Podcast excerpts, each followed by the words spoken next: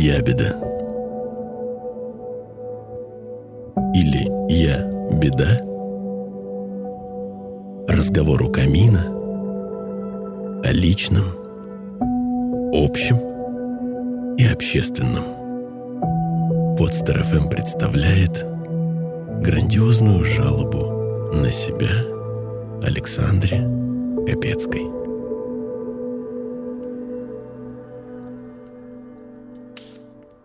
Ну что ж, и снова здравствуйте. Снова здесь мы, Алексей Александра, замечательный камин и превосходный ароматный чай. Да. В чем у нас нет недостатка, так это в чае. Вот мы снова здесь. В прошлый раз мы обсуждали тему стыда, поработали, получили информацию по этому поводу. Ну, излагай. Что могу сказать? Когда ты прорабатываешь все это дело, может показаться, что стыда в избытке. Ну, как-то так ты на него фокус внимания свой обращаешь и думаешь, ох, как много во мне стыда. Я есть олицетворение стыда. Да нет, на самом деле, ничего такого ужасного.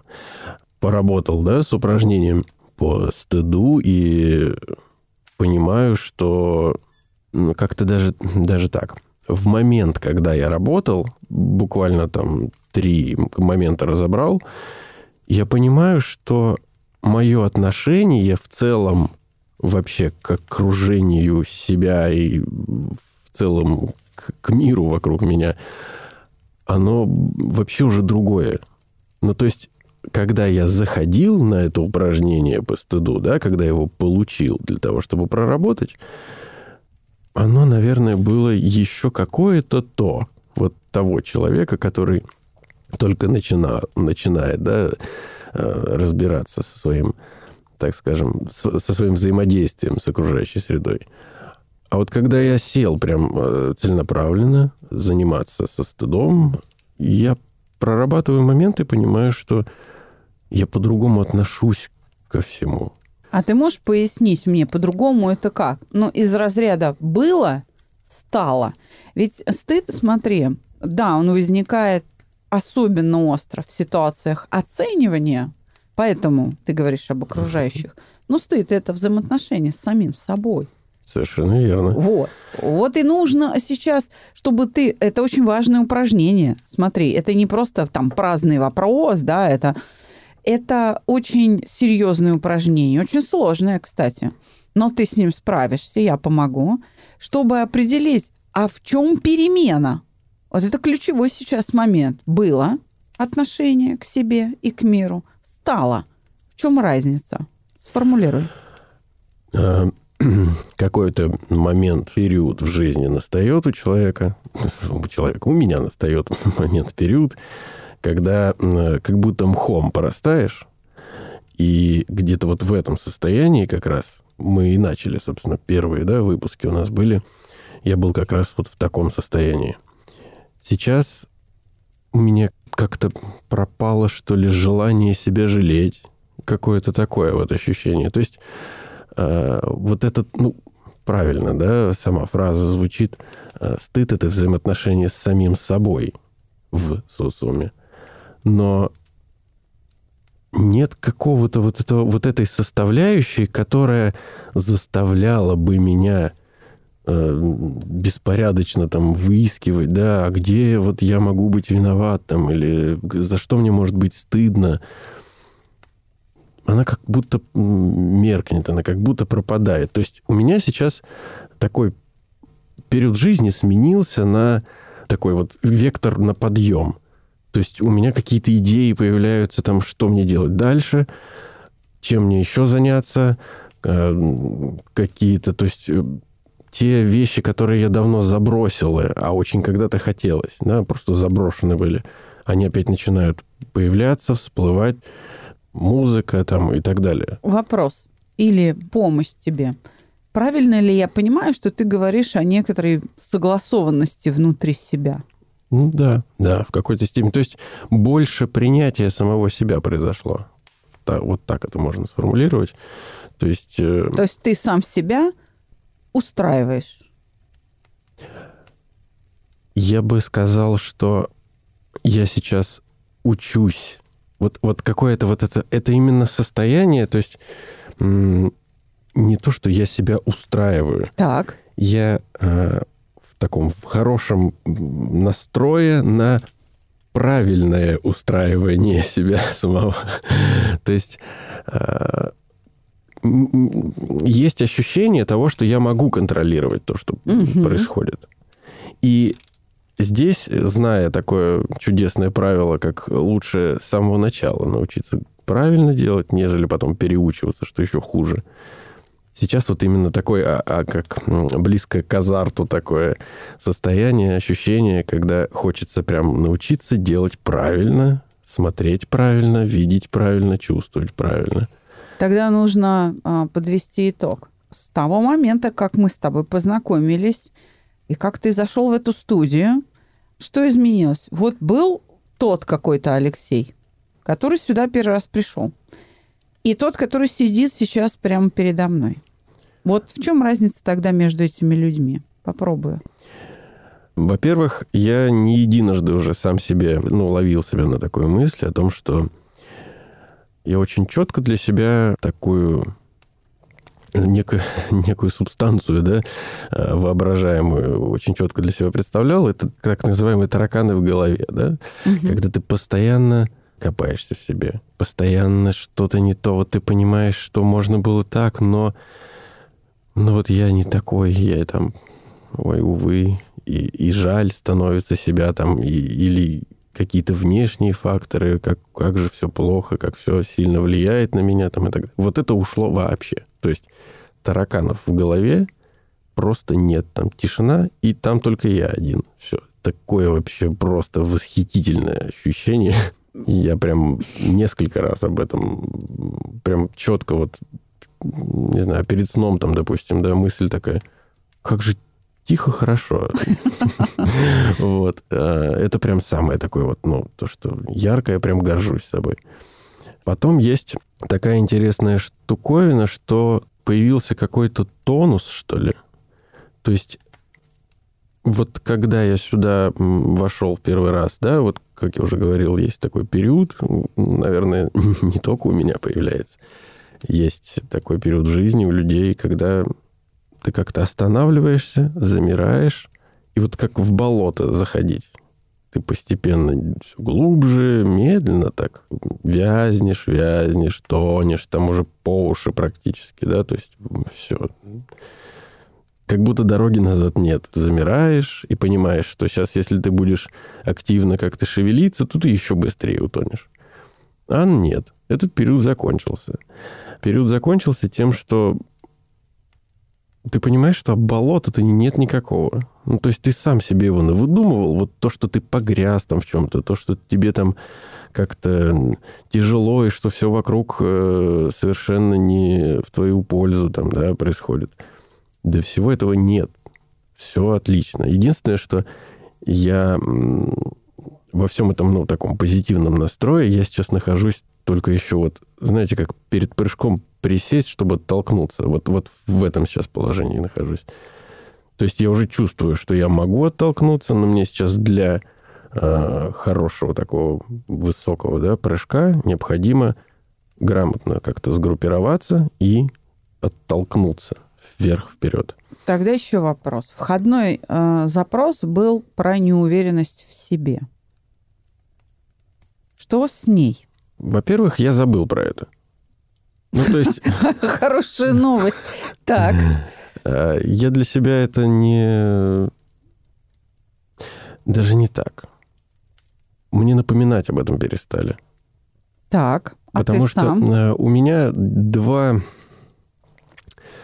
два вот этих пункта по поводу э, низкой самооценки и по поводу неуверенности в себе.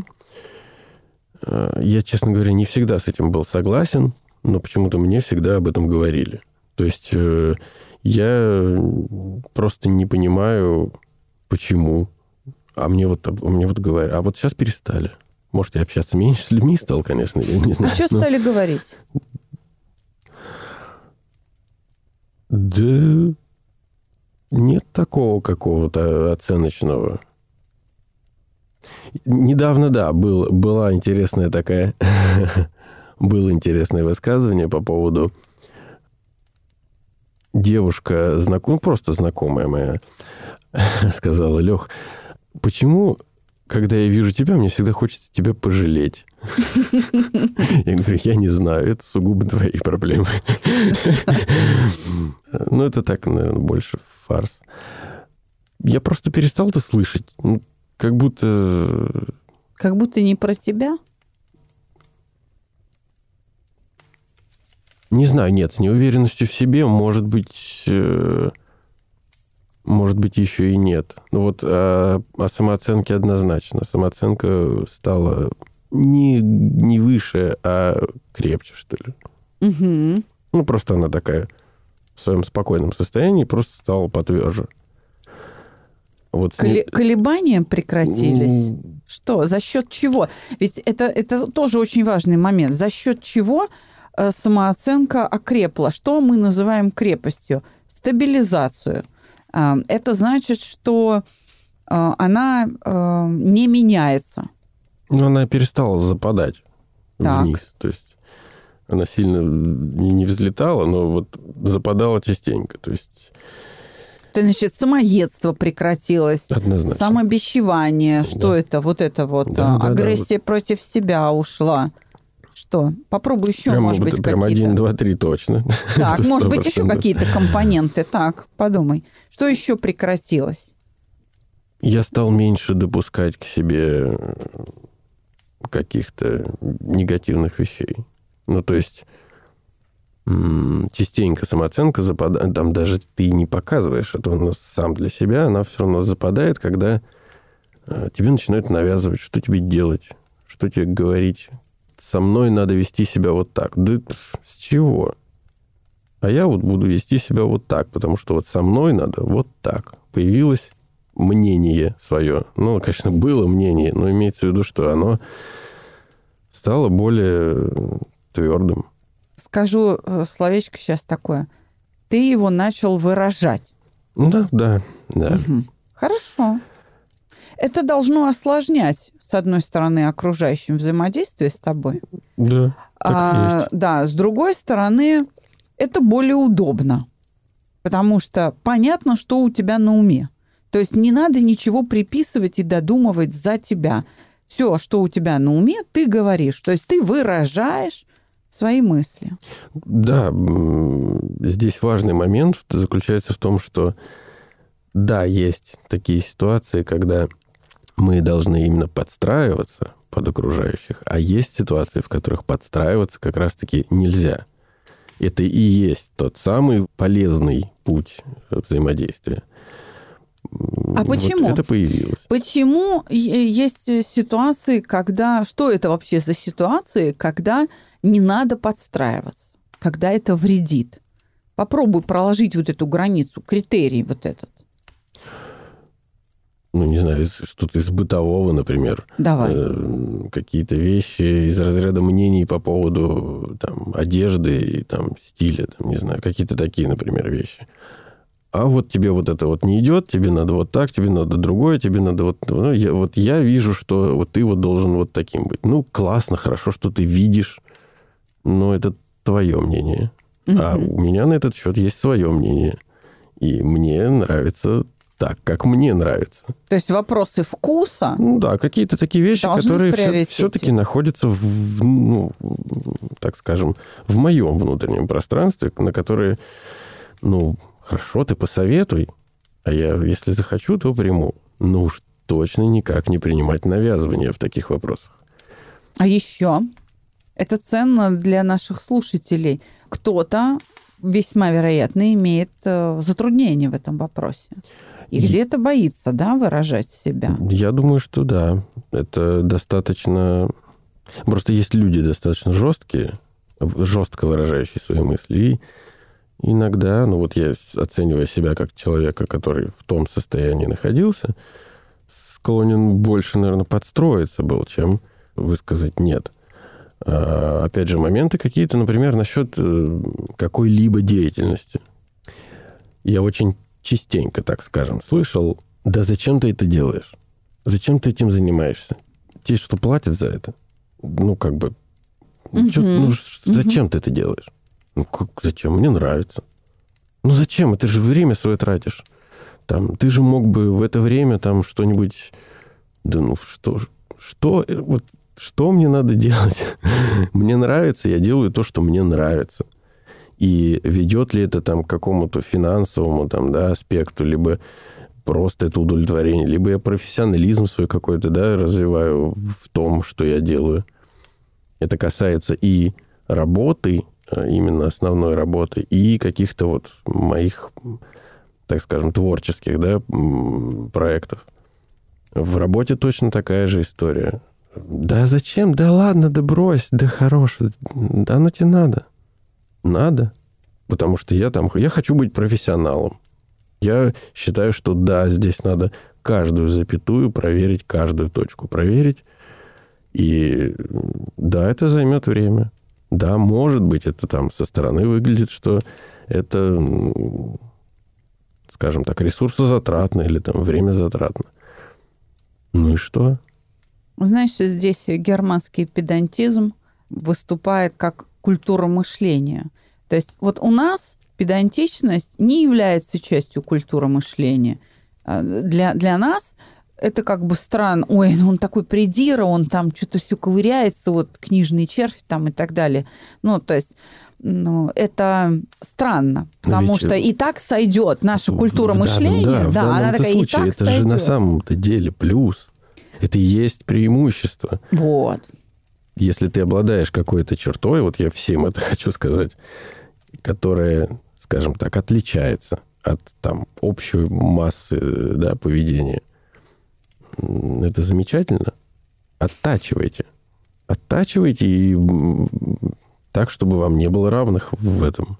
Так вот, все-таки давай для наших слушателей, потому что людям важно, как отстаивать себя, как проложить границу, где отстаивание себя вредно, а где полезно вот какой-то критерий, но давай попытаемся его хотя бы внести для людей. Итак, если ты что-то делаешь, что не вредит, так скажем, окружающим, и не вредит тебе, но удовлетворяет какую-то твою очень важную потребность, наполненную для тебя смыслом. И еще раз подчеркну, не вредит. Да. То э, это стоит отстаивать. Конечно, безусловно. И опять же, здесь я думаю, что очень многим кажется, что скажи нет, будет конфликт. Да. Вот да ничего подобного. Ну, конечно, он возможен. Да он возможен, даже если вы и нет не скажете. Он все равно возможен. Э, здесь дело в том, что в этом нет, нет ничего страшного. Человек, когда тебе что-то говорит, он изначально рассчитывает, он понимает, что он услышит либо нет, либо да. И, ну, просто в этом нет ничего криминально ужасного сказать нет. То есть мы преувеличиваем часто то зло, которое мы несем окружающим. Ну, мы больше надумываем себе, скорее всего. А сам конфликт, вот смотри, сказать нет уже не страшно, в этом ничего особенного. Но люди все равно продолжают бояться конфликта. Если отказ не страшен, то конфликт страшен. А его просто не надо допускать. Дело в том, что после «нет» вам никто рот не закрывает и руками, и вы можете обоснованно высказать свою точку зрения. И тем самым избежать конфликта? Ну, конечно. А, кстати, я хочу тебе, знаешь, что сказать? Ведь иногда нужно идти на конфликт и побеждать в нем. Иногда да, но и надо это оценивать будет, свои силы. Да, это тоже будет правильно. А вообще я бы рекомендовал на любую, вообще любое взаимодействие с окружающей средой постараться реагировать наиболее безэмоционально. Потому что иногда мы перебарщиваем с этим в ту секунду, когда нам, допустим, что-то предложили или сказали. Эмоции здесь немного лишние.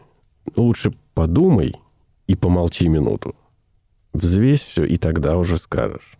Потому что вот эти быстрые реакции, они иногда не приводят к чему-то хорошему. Вот как раз-таки к конфликтам. они и приводят. Конфликт это же такая же эмоция, по сути, выражение эмоций. Ну, как бы эмоции порождают эмоции. Ну, а, в конфликтах очень много энергии. И я поэтому не зря тебе сказала, что иногда следует идти на конфликт и прям побеждать. А, например, если совершенно очевидно, что человек а, находится в заблуждении. Но опять, если Знаешь, здесь спокойный вот... диалог может не дать эффекта. Если миротворческая какая-то здесь цель, то да.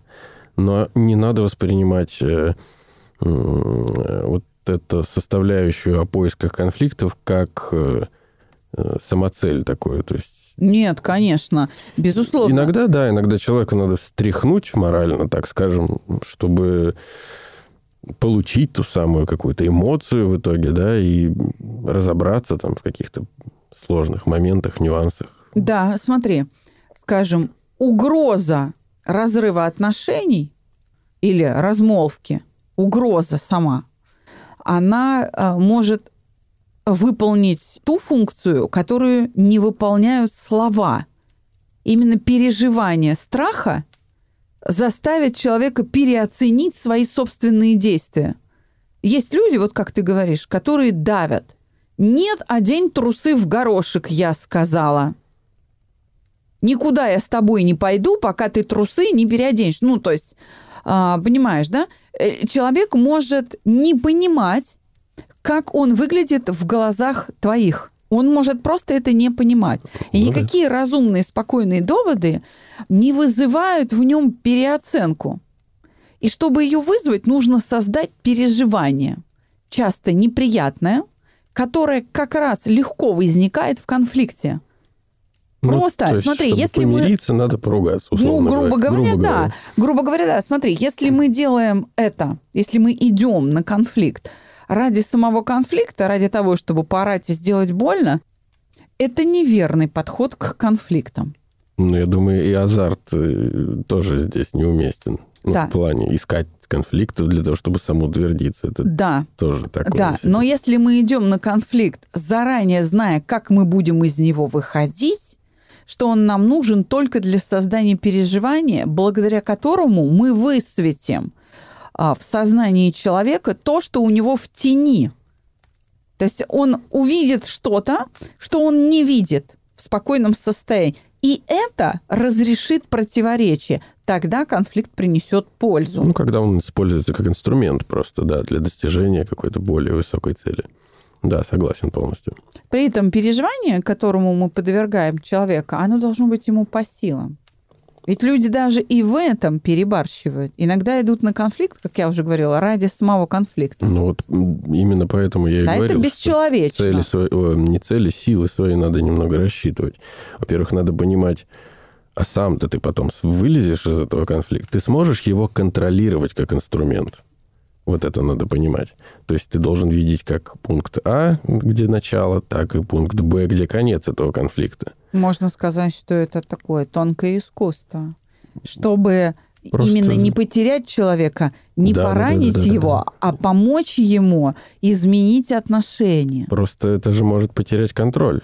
И ой-ой-ой, ничего хорошего из этого не выйдет. Да, но таким образом мы приходим к выводу, что, еще раз, конфликты иногда необходимы, но идти на конфликт осознанно может только тот, чей уровень управления с собой выше, потому что он спокоен.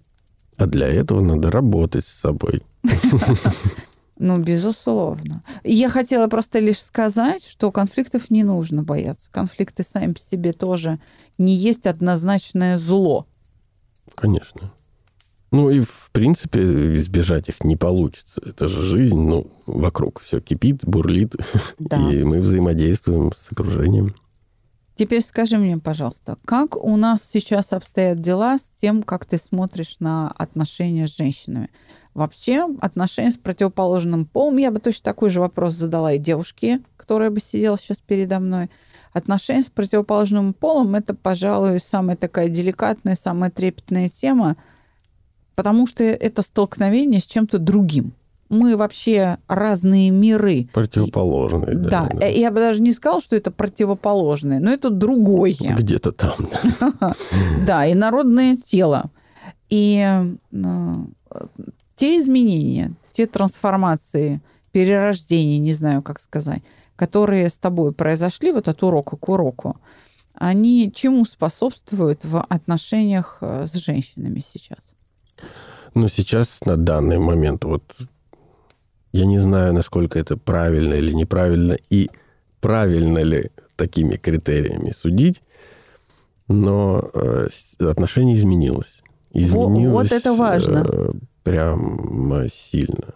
Давай. И даже, я бы сказал, кардинально.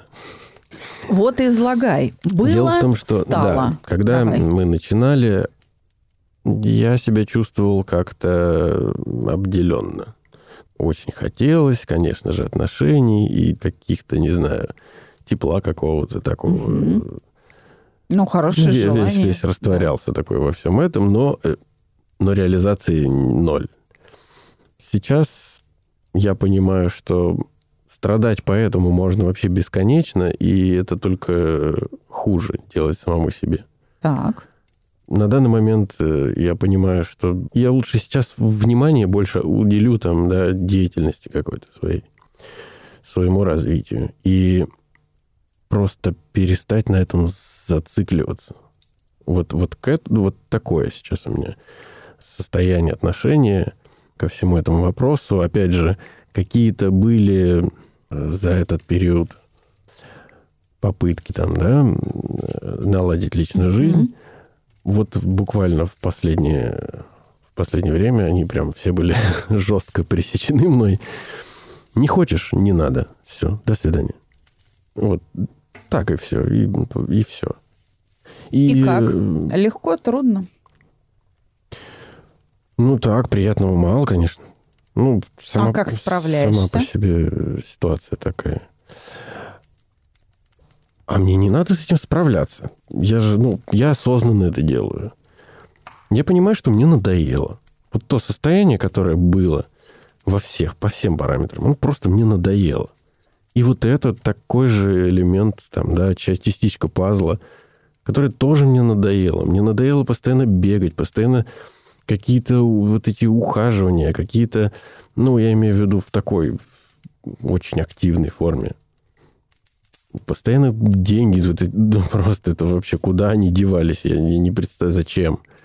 В итоге это не приводит же ни к чему. Угу. Я не призываю там, да, молодых людей прекращать там дарить подарки или там что-то, не знаю, ухаживать, да, каким-то образом, там, деньги даже те же самые тратить там на что-нибудь, чтобы сделать приятное. Нет, не призываю ни в коем случае. Ну вот, вот я просто так делал, я понимаю, что это не приводит ни к чему. Это приводит только к тому, что у меня нет ни времени, ни денег, и нервная система расшатана. Иными словами, давай вернемся вот к чему. Мы в самом начале обсуждали. Я предложил тебе подход сбитого прицела, когда твоя активность, когда твои душевные силы, тепло, любовь, там, да, стремление позаботиться о ком-то – обращено к несоответствующему объекту к человеку, который ему это не нужно. Он не нуждается в твоем тепле, да, в твоей да, любви, разговор, в да. твоей заботе. А, если я сейчас правильно слышу, да, то, что ты говоришь, что ты исправил эту ошибку. Ты решил не тратить свои душевные силы на человека, которому это не надо. Да, здесь момент какой. Ну, ты меня поправь, я же пытаюсь понять, что происходит. Я сейчас хочу... Э, мне сейчас стало очень сильно снова интересно развиваться самому. И сейчас мое вот представление обо всем этом такое, что э, я вот буду жить и там, да, так, как мне вот это интересно, а сейчас это стало более качественно какие-то, опять же, новые занятия, новые увлечения, работа, и все, ну, как-то вот все так набирает такой оборот позитивный. Если кому-то это понравится, я думаю, что меня не оставят без внимания. Э, подойдут и скажут, условно говоря. В конце концов, это надо не только мне. А по поводу людей, которые, как говорится, сбитый прицел, их никто за руку не держит, они могут мнение свое поменять, пожалуйста, ради бога. Но, э, опять же, это уже не будет сбитым прицелом. Смотри, нам сейчас очень важно говорить там максимально конкретно. Положим, ну, ты же живой человек, молодой мужчина, крепкий, да, и вся жизнь впереди. Все равно же эти чувства, способность влюбляться, она никуда не делась. Нет, конечно. То есть все равно может возникнуть такой момент, и обязательно он возникнет в какой-то, да, период времени. Это случится с тобой, ты влюбишься. Ну, то есть это все равно произойдет. Теперь, внимание, вопрос. Что это будет за женщина? Я почему копаюсь так э, дотошно, пристаю к тебе? Потому что если у тебя изменилось представление о женщинах, о том, что важно, что не важно, как должны строиться эти отношения, то тогда твои чувства будут обращены к объекту более соответствующему тебе способному тебя любить в ответ, вот так скажем. Тогда уже проблема сбитого прицела будет либо значительно меньше, либо ее не будет. То есть ты готов к тому, чтобы ну, влюбиться, понимаешь, по уши. Что это будет за человек? Не, не знаю, не размышлял на эту тему. А поразмышляй. Ну, не в том плане, что я не готов там, да, к... Я понимаю, что это произойдет в какой-то момент. Так. Вопрос, когда произойдет, я даже поднимать не буду. То есть ну, это, это спроектировать это невозможно, да, это такая конечно. вещь, которую не угадаешь никогда. Так. Что касается того, кто это будет, даже представить себе не могу. Ну вот, то есть... А ты знаешь, нужно отойти от конкретной личности, а просто попытаться для себя объяснить, какими качествами эта женщина будет обладать. Ведь еще раз, если мы поправили прицел, то тогда ты сейчас будешь получать удовольствие от общения с женщинами с другими качествами, с другими параметрами. То есть смотри, те, кто тебе нравился, за кем ты ухаживал, не давали тебе в этом счастья.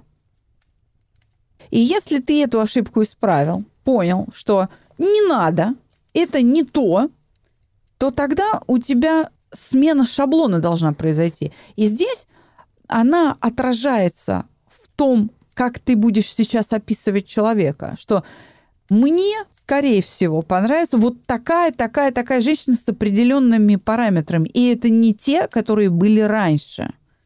Э, слушай, я не отстану, потому что это, да, это сложное упражнение, это важное упражнение, оно тебе поможет в жизни, оно поможет тебе найти свою любовь, свою вторую половинку и быть в этом счастливым. Это очень сложная задача. Но здесь сто процентов я могу сказать, что есть такое не знаю, правило, не правило, как это назвать правильно, условность такая, да, по поводу 10 шагов, да, навстречу друг другу. Да. Условно говоря, я свои 10 шагов сделал, а твоих 10 я так и не увидел. Так. Для себя это давно уже это знаю для себя. И постоянно этим поступался. Мне казалось, что ну вот-вот, ну вот-вот, ну вот ладно, еще 12 вот еще 15 и вот сейчас она пойдет, не, не идет и не идет. Вот этим баловаться я больше не буду, это точно. Это то есть ты будешь отслеживать, то есть ты будешь отслеживать человека встречные ну, реакция, действия. Конечно, да. Окей, это очень хорошо. Во-первых, реакция, во-вторых, я уже говорил сегодня, это не только мне нужно, угу. это взаимодействие причем обоюдные взаимодействия, когда здесь важно даже какое-то, какие-то мелочи. Вот эти вот э, взгляд, внимание, ответы какие-то, да, то есть э, человек, когда стремится к тебе, угу. Когда человек хочет быть рядом с тобой, это не перепутать ни с чем. То есть это тебя равнодушным не оставит? Безусловно. Однако есть такой момент, да, что девушки склонны очень долго сопротивляться, несмотря там даже на свою симпатию, да. Этот момент, конечно, тоже исключать не надо. То есть первые шаги там, да, вот это я сейчас для слушателей, для наших говорю, что это никто не отменял. Мужчина все-таки должен проявлять свою активность в этом вопросе, потому что очень четко надо дать понять, что у тебя есть э, симпатия, так скажем, да? Вот вопрос уже, что тебе на это ответят и как отреагируют, это уже другая. Вот, та составляющая, которую я почему-то пропускал всегда. Я не знаю, получится ли это. Но, но слушай, мы сейчас мере, это не оцениваем. По крайней мере, да, я, ну, я больше не хочу так, как было. Пусть лучше ну, не будет никак, и я там буду дальше жить себе спокойно. Опять же, спокойно, подчеркиваю. То есть думать о том, как мне жить дальше. Но если вдруг это произойдет, то хотя бы ну, я буду об этом помнить. Это хорошо. Смотри, девчонки, которые нас сейчас слушают, они должны были услышать или как бы у них должна была зародиться мысль, что ну, не надо чересчур там кривляться и из себя там строить недотрогу. То есть все-таки мужчины э, бывают искренни. Вот так. Большая часть мужчин в своих стремлениях вам понравится абсолютно искренне. И на эту искренность следует тоже отвечать такой же искренностью. Ну, не, я считаю, да, не что надо это ломаться. Очень То большая это потеря времени. Очень большая потеря времени. А потом девчонки приходят к выводу, что все мужики козлы, потому что, ну, мужчина раз, два, три попробовал, ну и ладно, и ушел. А вот...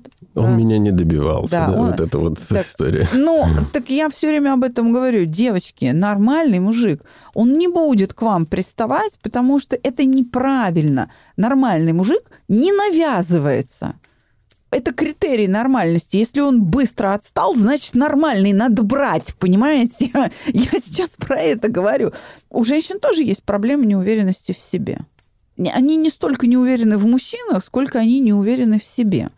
И им тоже стоит поработать над своими переживаниями, чтобы не отпугивать людей, которые с абсолютно искренними чувствами пытаются а, подойти к ним пообщаться. Да, такое на самом деле очень явно, ну, так скажем, очень э, насущное, но не явное. Потому что когда ты знаешь человека, ну, ты просто знаешь человека, какой он, что, какие у него заморочки там и так далее, ну, знакомы там давно, допустим. Угу. Ну, ты видишь, как человек себя ведет, ну, там, пусть не с тобой, а вот с каким-то молодым человеком, который пытается ухаживать. И ты вот смотришь и думаешь, да что ж ты... Творишь. Это же не ты. Это же не ты. И зачем ты вот это все делаешь? Зачем вот эти манерные вот эти отпугивания такие? Зачем стремление показать себя лучше, чем ты есть? Тебя просто увидели такой, какая ты есть, еще не зная о тебе ничего, и ты уже вызываешь там, да, симпатию у человека. Зачем еще накручивать э, там 150 разных качеств, которые, ну да, может быть, тебе это нравится, может быть, тебе это интересно, но ты не живешь этим.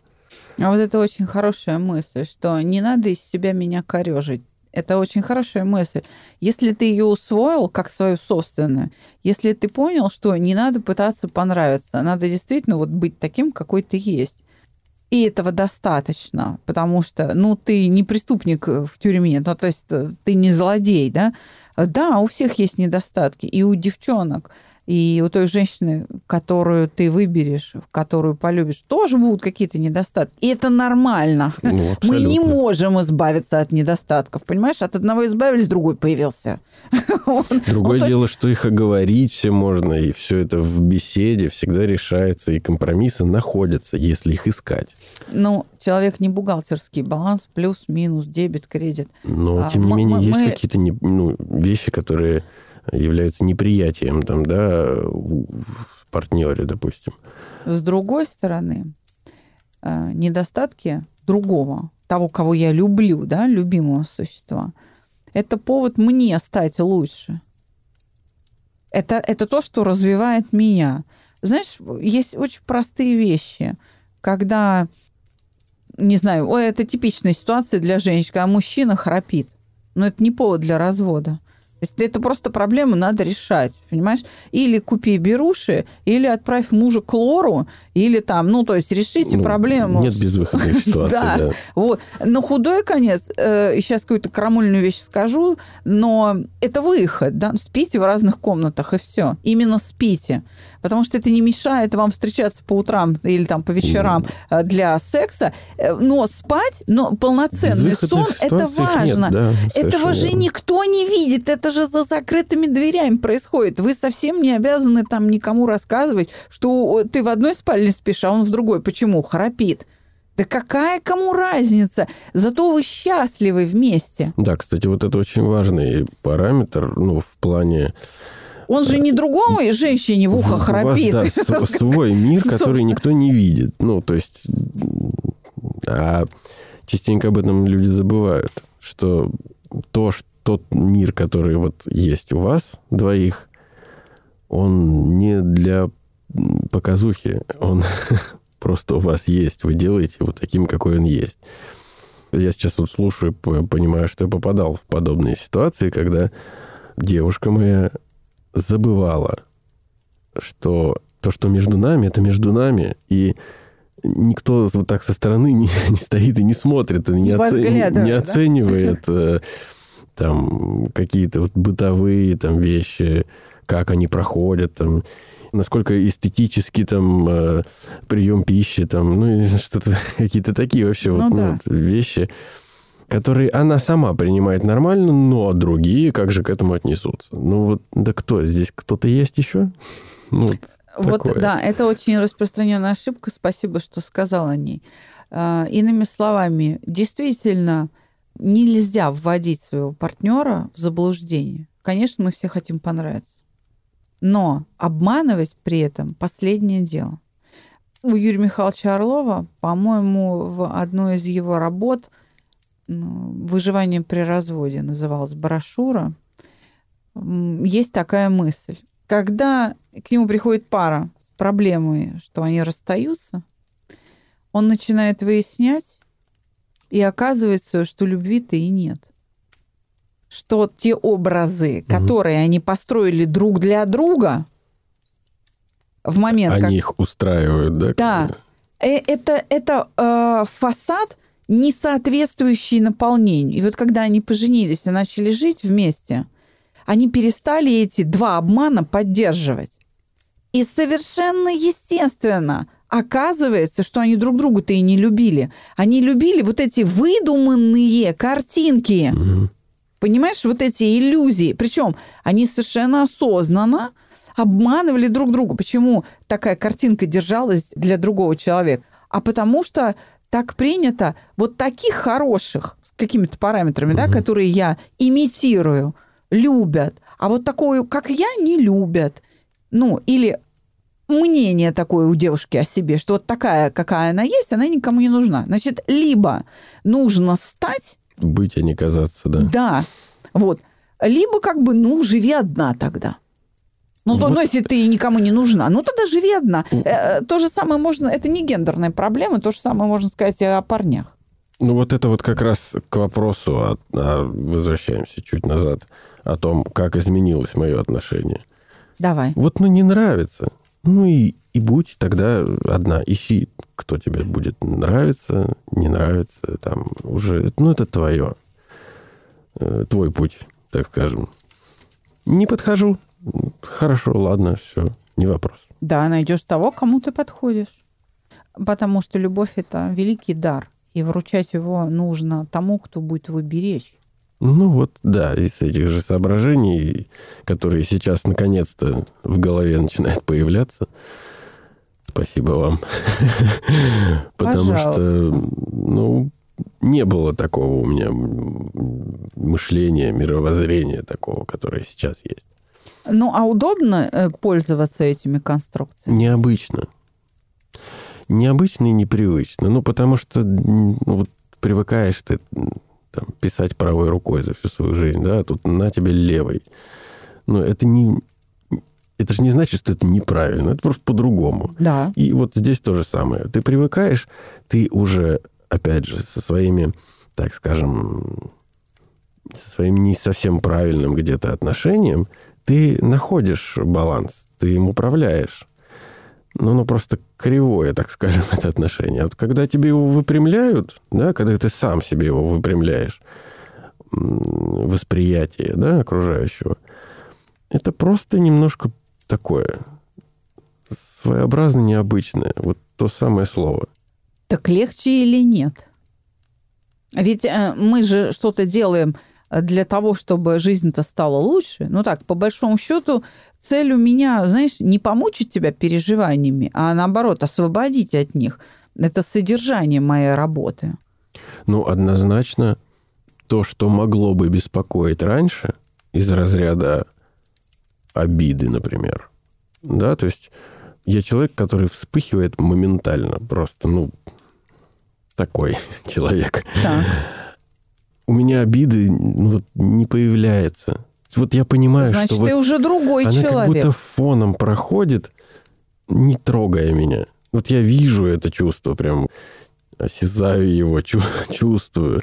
Но не трогает оно меня и забывается там моментально. Это раз плюс. Так. Второй плюс. Опять же, то же самое курение. Я курить стал в три раза меньше. А сколько сейчас Три. сигарет? Пачка на трое суток стабильно. То есть, если буквально, да, недавно, когда мы занимались, только начали прорабатывать эту тему, у меня была пачка где-то на двое суток, иногда трое. А сейчас я просто забываю про это вообще. То есть я сажусь в машину, у меня всегда было. За руль сел закурить. Вот, ну, не знаю, всегда так почему-то при- приучил себя. Я еду, где-то уже там проезжаю, километра два проехал. О, а я не курю. И тут, казалось бы, схватиться за сигарету как-то... Да, да и не надо. И да, еду дальше, делаю свои дела, возвращаюсь обратно. И там дома уже, может быть, там покурю. А родные видят, что меньше куришь? Не знаю, не советовались мы по этому вопросу. Не, ну просто если они видят изменения, то, как правило, э, люди говорят. Ну или, может быть, просто, э, знаешь, боятся сглазить. Я не думаю, что просто это так остро стоит. Ну, в первую очередь, это задача моя.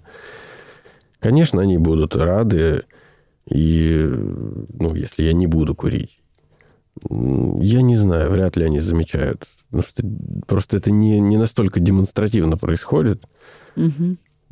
поэтому... Ну, это просто было любопытство понять. ну, я, я да. думаю, что если бы, да, если бы четко было видно, что я вот сейчас пошел курить, и там каждый раз, когда я пошел курить, это было бы прям всем видно, то я думаю, что заметили бы. А у меня просто достаточно э, такое резервация такая своя. Изолированно Да, да, поэтому просто незаметно проходит для них. А что касается, допустим, Но тебя поддержат близкие в том, что ты бросил курить? конечно, у меня дед бросил курить, отец бросил курить. То есть они скажут, молодец, Леха, Да, отлично, так и будет. Но Только они делали это через силу воли. это тяжело. Ну, но повод гордиться. Но это, опять же, что касается курения. Допустим, Слушай, мы увлеклись. Нужно налить еще чайку. да, И сейчас пойдем Мысль дальше. да? Сейчас дальше, будем да. готовиться к следующему шагу. Так, ну что, а, мы, э, извини, я тебя прервала э, мысль. Если ты к ней не вернешься, ничего страшного, но нам надо готовиться к страхам. У нас по плану с тобой работа со страхами. Обычно в индивидуальной работе я уделяю страхам два урока, две встречи, не меньше. Поэтому э, давай сейчас проверим, что у нас произошло со страхами. Не удивляйся, пожалуйста, э, если ты, заглядывая внутрь себя, почувствуешь, что за те там несколько недель, что мы работаем, ты стал смелее, хотя с самими страхами мы не работали. То есть не было ни одной выполнена процедуры итерационного угошения страхов. Ни одной. Ноль. Зеро. Мгм. Вообще мы этого не трогали. А эффект есть. То есть некоторая смелость, некоторое уменьшение неуверенности в себе, уменьшение тревоги, о которой ты говорил первые два выпуска, просто а, мы возвращались и возвращались а, к этим словам, да? Сейчас ты про это, вот как ты говоришь, забыл. Ну Да? да, да. А вот, не удивляйся, но, тем не менее, в страхе надо идти. И мы с ними сейчас будем разбираться. Давай э, остатки страхов, остатки страхов сейчас попытаемся оценить. Что вообще такое страхи? Как ты думаешь, версия? Во-первых, я думаю, это, ну, если так рассуждать, то ситуация, скорее всего, в большинстве случаев, в которую очень не хочется попасть в связи с тем, что либо ты не знаешь, как себя вести в ней, Мгм. либо тебе не нравится то, что придется делать э, в этот момент. А что нас больше страшит? Событие или то, как ты себя в этих обстоятельствах будешь чувствовать? Я думаю, вот второе, потому что, ну, опять же, исходя из тех соображений, что безвыходных ситуаций не бывает, Так. если ну, мы понимаем это и принимаем, хотя не все это понимают и принимают, а зря. Я думаю, исходя из этих соображений, это, так скажем, страшит неподготовленность, что ли. Или, или ну, тут смотря, опять же, какие страхи у них разные бывают же формы. Да, вот сейчас на них и нужно выйти. Смотри, есть страхи, э, которые представляют собой предвидение определенных неприятных биологических состояний. Боль, жар, голод, холод, там, ну, что-то, не знаю, да, всякие порезы, ссадин. Ну, это неприятные биологические состояния такие, да, когда усталость. Ой, я не хочу этим заниматься, потому что я устану, потом там руки-ноги будут болеть, и, ну, и так далее, да. Э, Или будет голодно, то есть я не смогу поесть. Например, люди многие боятся диет. Не идут в Ну, это диету. состояние, да, Да, потому что которое- человек боится Мгм. голода, вот этого состояния голода. Это очень неприятное состояние. Кто-то боится там укусов, то есть ощущение зуда вот этого кожного. Ладно, если тебя укусило там, ну, не знаю, комарик.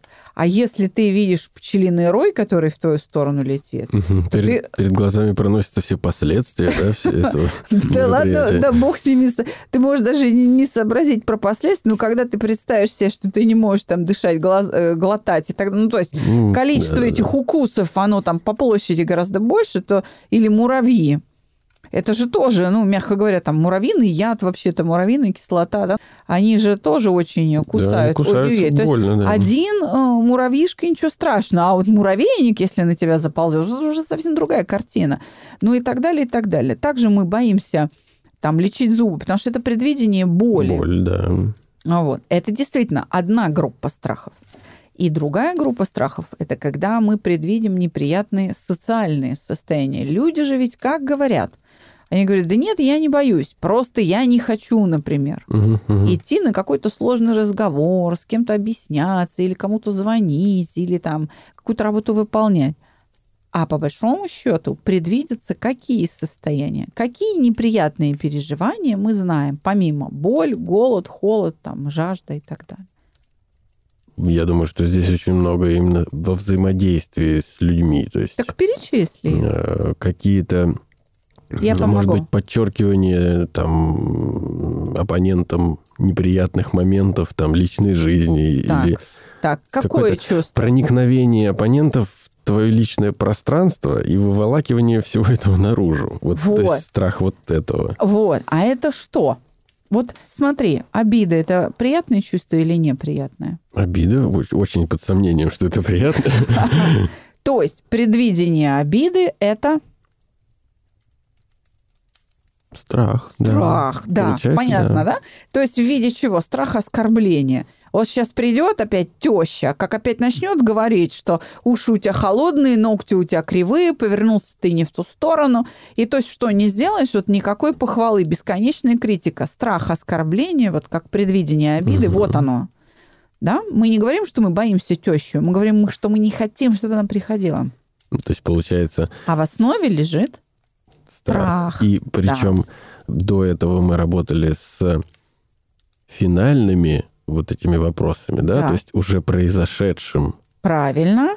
А то страх, страх это в преддверии предвидение. чего-либо уже такого Во, серьезного. Вот почему ты стал смелее. Потому что когда мы боимся, например, э, испытать обиду, или боимся чувства вины, или боимся испытать стыд, Мы просто не знаем, как с ним да, потому управляться. что мы не знаем, что с этими переживаниями делать. Соответственно, как только мы Как только мы научились, навык, мы перестаем бояться. Все, нам уже стыд, ст- э, обиды, вина, там, одиночество, оскорбление, отвращение и так далее, то есть другие переживания, они нам уже, мы их просто перестаем предвидеть, потому что мы с ними разобрались, мы готовы их встретить, мы знаем, что...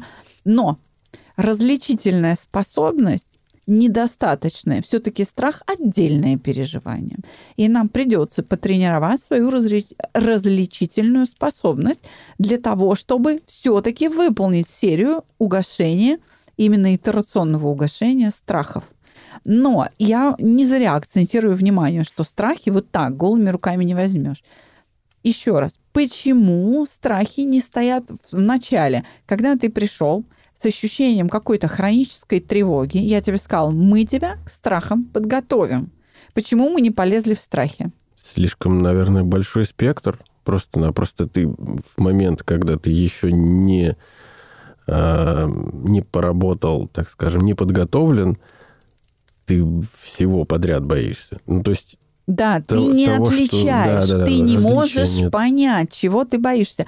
Вот для того, чтобы сформировать эту различительную способность, повысить ее, да, или улучшить качественно, мы и занимались отдельно сначала с обидами, с тем, что очень легко осознается. Обида самое простое, самое доступное для восприятия переживание. Почему? Да потому что не по-моему.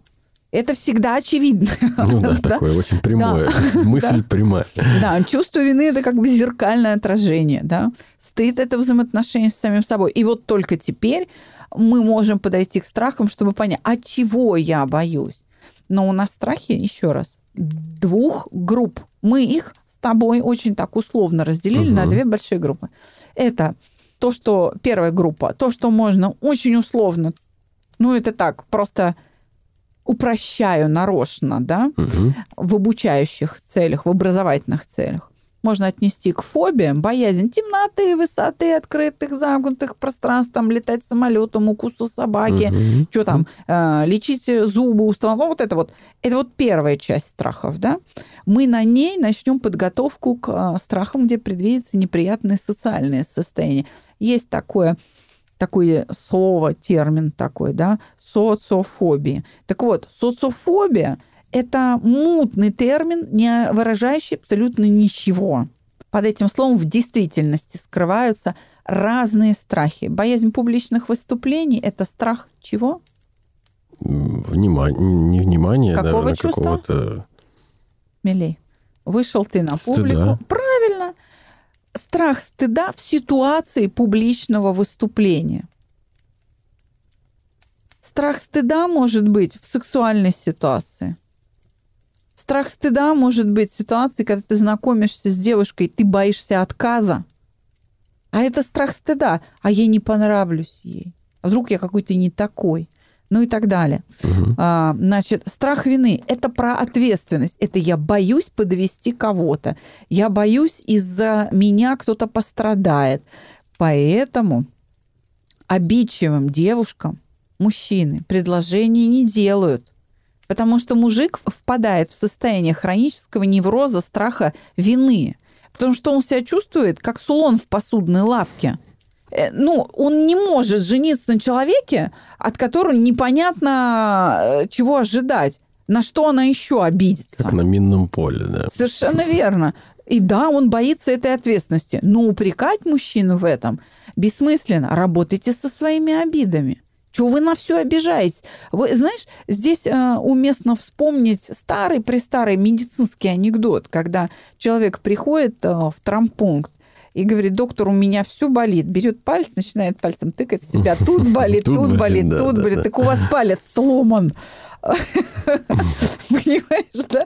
Вот это, это примерно вот такая ситуация. Чтобы э, ты в подобную ситуацию не попадал, и столкнувшись с очень ранимой девушкой, ты не будешь бояться этой ответственности, потому что ты будешь понимать, что там в душе происходит. Ты даже сможешь ей уже как бы с высоты своего нынешнего опыта и своего другого состояния помочь ей как не обижаться. Этим, да. да, то есть ты ей подскажешь, как-то все это выровнять, для тебя эта проблема не будет. Но для наших слушателей, кто это обучение не прошел, это будет оставаться проблемой. И это не снимает ответственности с девушек, да это ни с кого не снимает ответственность. Да, ни потому что ни пацаны девушек. тоже бывают очень Конечно. обидчивые, тоже бывают, понимаешь, барышни такие в штанах, кисейные. Так вот, а, страх вины – это то переживание, которое побуждает нас говорить «да» и не отказывать. И это то, с чего мы начали сегодняшний подкаст, сегодняшний эпизод подкаста. Именно страх вины заставляет нас жить не своей жизнью. Мы боимся сказать нет. Мы боимся людям сказать правду, потому что мы боимся их обидеть. Реакции, да. Это может очень сильно вредить, потому что это э, обманывает человека, это вводит другого человека в заблуждение. Это излишняя бережность, она э, превращается во вранье. И вот эту грань ни в коем случае нельзя пересекать. Честность, даже если она другому человеку неприятна, она все равно вызывает уважение. Ну, по крайней мере, ты остаешься тем, кто ты есть. Это уже все равно с тобой Большой проще. плюс. Да, тебя, а, несмотря на твою прямолинейность, можно потерпеть. И человек сам себе перестает врать. Ты подаешь хороший пример. Поэтому давай еще раз. На сегодняшний день а, страхи уменьшились, и это закономерно. Это процесс работы с заранее заданной траекторией. Так и должно быть. Иными словами, я тебе сейчас хвалю, говорю о том, что раз страхи уменьшились, значит, ты все правильно делал до того. Но сегодня все равно нужно пойти в страхи, и начнем мы со страхов из э, вот той первой группы, которые фобии. таких прям- прямых инстинктивных, да? Да, почему? Я объясню почему. Потому что это все сигналы опасности. Страх должен возникать в момент опасности, потому что он нас мобилизует. Если ты не распознаешь опасность и не пугаешься, ты не можешь с этой опасностью взаимодействовать. Это может привести к гибели. То есть, Ну, если ты не самосохранения, оно же Да. никуда не, не Да. девается, не должно. Иными словами, смелый человек, Алексей, это не тот, кто не боится, а тот, кто может преодолеть страх. То есть со страхами нам надо установить внутри себя такие же взаимоотношения, как ты описал с обидами. То есть оно есть, я осознаю, ой, успокаиваюсь и начинаю взаимодействовать с этой опасностью. Но страх я испытываю, он показывает мне, что ситуация опасна. То есть я придаю правильное значение происходящему. Теперь смотри, вот эти социальные страхи, они будут у нас следующим этапом. Почему? Потому что самое главное в работе со страхами – это описать его облик, вскрыть то, чего я боюсь. Ведь страх – это то, чего не произошло. Ну вот я правильно понимаю, что первая группа страхов, она, ну, если можно так выразиться, однокомпонентна, а вот социальные страхи, они более Да, многокомпонентные, и их тяжелее описывать просто. да, их труднее осознать. Мгм. Поэтому подготовку к работе со второй группой страхов мы начинаем с работы над вот таким, ну, условно, фобиями, Мгм. да. Конечно, у взрослого психически здорового человека таких фобий, ну, как правило, нет. Натурально сказать, что ты боишься ездить в лифте, ну, вряд ли. Но, но я не зря приводила пример с муравьями, там, с пчелиным роем, с, э, со стоматологами. Конечно, это ненавязчивые страхи. Но вообще говоря, мысли о подобных вещах неприятны. То есть это очень легкая форма страхов, но это переживание все равно в нас есть. И это очень хорошие э, эпизоды для тренировки, для формирования различительной способности, благодаря которой ты научишься вскрывать облик страха и ярко описывать, детально описывать, чего ты боишься. Чтобы справиться со страхом, нам сейчас, после того, как мы выключим микрофоны, придется представить себе, что то, чего ты боишься, произошло. Например, угу. ну, э, берем... Попасть вот в эту самую ситуацию, да, которую да, мы боимся. Да. да. Э, пошел в лес по грибы, э, не знаю, собирал малину, и вот увлекся, раздвигаешь э, кусты малины, делаешь шаг вперед и по пояс в муравейнике. Ну, ну вот угу. несчастный да, случай. Конечно. Ты в, в муравейнике. Значит, Необычная ситуация. Ну, грубо говоря, да, сразу мурашки по коже. Да. И, то есть нужно обязательно представить, что то, чего ты боишься, произошло. Потому что это позволит тебе описать, как идет эмоциональный разряд, как распределяются мышечные усилия в теле. То есть ощущения свои понять в Совершенно момент. верно. И угу. их нужно будет зафиксировать на бумаге.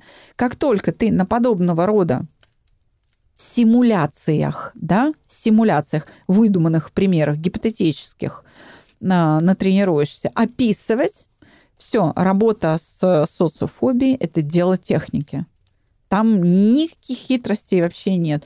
А, страх оскорбления – это какой-нибудь очень тяжелый разговор с начальством. Вот есть начальство крикливое грубое, да? Угу.